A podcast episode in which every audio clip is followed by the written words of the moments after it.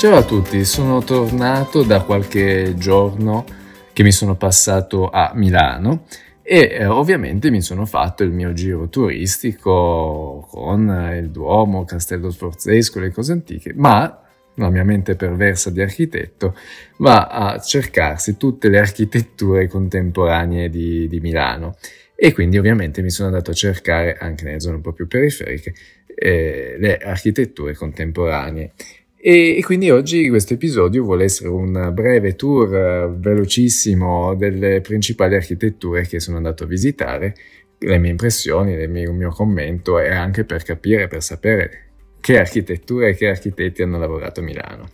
Quindi sicuramente adesso vi parlo brevemente del City Life, uh, che, son, che, è il quartiere con le tre torri, la torre di Zadid, Libeskin e Isozaki, o il, tutta la parte di Porta Garibaldi che è stata riqualificata con uh, la piazza Gaulenti per capirci con i progetti di Pista Sarpelli o col nuovo grattacielo di, di Cucinella o con i vicini grattacieli, grattacieli, boschi verticali di Boeri e, e, così via. Oppure anche lì vicino poi c'è la, il grattacielo della regione Lombardia, un bel progetto di, di Pei e Cobb molto bello, interessante. Insomma, dai, un giro veloce tra, tra le architetture di Milano.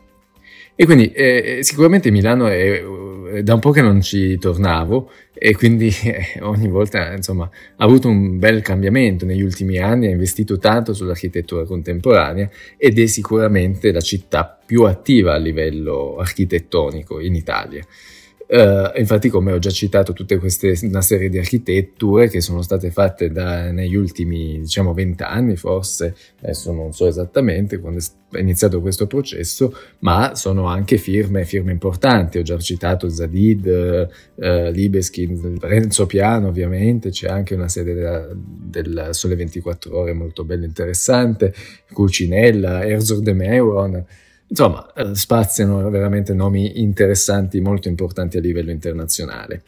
E, e, quindi comunque, insomma, come vi avevo già introdotto nelle scorsi podcast, io ogni volta che visito una città vado a cercarmi queste architetture contemporanee, così come ho fatto anche per Milano prima di andarci, mi sono documentato, l'ho cercata, ho fatto tutta una lista per, per, per proprio non, non perdermene neanche una, o spero di non averlo fatto, e, quindi come avevo già creato una guida per Berlino e poi per Londra, probabilmente uscirà poi anche una guida su Milano, ovviamente avendo raccolto tutte queste informazioni per me personalmente, ma poi spero di poterle condividere anche con voi. Comunque, quando uscirà, magari ve lo dirò eh, se sarete interessati. Andiamo al podcast di oggi, quindi questo brevissimo tour di Milano. Inizio col City Life perché è già un progetto che, di cui avevo già parlato, un podcast dedicato, quindi non, parle, non, ne parlerò molto. Vi lascio il link al, al, al, podcast già realizzato. In ogni caso, come ho detto, tre torri molto belle. E a mio avviso la più bella è quella di Zadid, è quella che ha associato una sorta di razionalità, di semplicità, ma ovviamente alle forme dinamiche dell'architettura di Zadid, che ricordo era un'architetta di origine irachena, naturalizzata diciamo britannica, che è morta, ahimè, qualche anno fa, e, e però il progetto di, del, del grattacielo sono quasi sicuro che è, è, stato insomma concepito quando era in vita. Poi la realizzazione invece è venuta, è finita qua pochi anni fa e, e quindi lo studio di, di, Zadid prosegue, continua con importanti progetti, ma ovviamente non più con la sua direzione, ma con un, un altro architetto associato che è Patrick Schumacher e quindi ovviamente la costruzione è, è avvenuta anche in sua assenza. E dicevo appunto un progetto molto bello, fluido, dinamico, appunto che sono le, le, forme caratteristiche dell'architettura di Zadid. Meno interessante secondo me è il progetto di Libeskin, che lui è famoso diciamo per la sua architettura decostruttivista, quindi molto sfaccettata, spigolosa, in questo caso ha fatto un grattacielo leggermente ricurvo che insomma sì la, la conclusione, la, secondo me la parte più interessante è proprio la copertura, la conclusione del grattacielo che un taglio eh, ricorda leggermente poi l'architettura di Ibeskin eh, e comunque insomma secondo me un po' meno interessante. Infine il grattacielo di, di Isozaki invece e ha una sua bellezza, semplicità una sua bellezza proprio per la sua semplicità. È molto più rettilineo, molto più semplice, ma da un occhio magari un po' più attento ci sono dei dettagli molto interessanti, molto belli e anche questo vetro molto chiaro, eh, dà molta luminosità, tipica diciamo anche di un'architettura, se vogliamo vedere un po' di, di, di architettura giapponese, sicuramente. Comunque vi dicevo, molto veloce, voglio poi adesso passare a Porta Garibaldi, che è tutta questa area eh, con soprattutto la piazza Gaulenti che è molto bella e interessante e quello è un progetto di Cesar Pelli con eh, poi il grattacielo, comunque con un'estensione, con una guglia che assomiglia molto al Burj Khalifa di Dubai, se lo guardiamo da lontano, eh, però è una Burj Khalifa in miniatura molto carino eh, che sicuramente ecco, dà un slancio in altezza al, a questi edifici. E, e, in quell'area poi ovviamente è tutta un'area molto ben riqualificata con ampi spazi verdi come anche c'era City Life eh, però ecco un po' una cosa che mi, mi lascia un po' che non mi piace tanto, sono tutti questi spazi verdi, bene, positivo, ma con poche piante. Io sono andato ai primi di giugno, ma che già si muore di caldo e senza avere un po' di refrigerio dalle piante, ci sono questi spazi, ecco, manca un po', secondo me, un po' di ignoranza, mettere piante che fanno uh, verde e refrigerio e creano un microclima uh, più piacevole. Invece tendono tutti a fare questi giardini tutti un po' sofisticati con le piante eh, particolari, l'orto botanico o chissà quali culture. Andrei un po' più con ignoranza, piante eh, che fanno sempre eh, bello e abbassano la temperatura. Comunque questa è una mia considerazione, ma in, in quest'area troviamo anche il bosco verticale che ho anche ampiamente svalutato o comunque parlato un po' abbastanza negativamente in quanto non, non credo che sia un edificio sostenibile eh, ma anche in questo caso vi rimando al podcast di cui ne, ne, ho parlato in particolare. E poi in quest'area c'è il nuovo grattacielo di Mario Cucinella che onestamente dai render che avevo visto pensavo fosse molto più interessante. E invece nella realtà è ancora in costruzione, però nella realtà mi sembra che manchi, manchi di, come dire, di una qualità che magari tipo a Londra tanti dettagli, tante cose sarebbero state risolte in maniera più interessante, più belle. Invece proprio questa struttura reticolare che c'è all'esterno, bella, affascinante, d'impatto, ma poi si va a concludere che anche lì è una chiusura del, grattacielo in altezza con una, una forma particolare, però ecco questa struttura poi si va a come dire, una maniera poco elegante, un po', un po', strana, un po' bruttina secondo me da vedere. Comunque ancora un grattacielo da finire, e non mi è piaciuto per quello che posso dire attualmente, un po' tozzo, pesante. Vabbè, vedremo comunque concluso se riesco a migliorarlo un po'. E, e poi cosa vi parlo? Appunto, vi avevo detto del grattacielo della Lombardia, Palazzo Lombardia, questo è veramente un gran bel progetto, secondo me, è fatto da Pei, quindi un altro giapponese, che per capirci è l'architetto che ha fatto la piramide del Louvre. E, e, questo appunto è un progetto secondo me veramente molto interessante, soprattutto perché si sviluppa in una base più ampia, più fluida, ma che poi si estende in altezza appunto con il grattacielo. E soprattutto è molto bella e scenografica e fotogenica la piazza interna coperta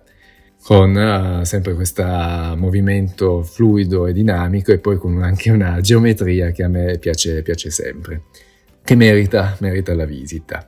Altri progetti, vi ho citato Renzo Piano che ha progettato la sede del Sole 24 Ore, è vicino al City Life, meno male come zona,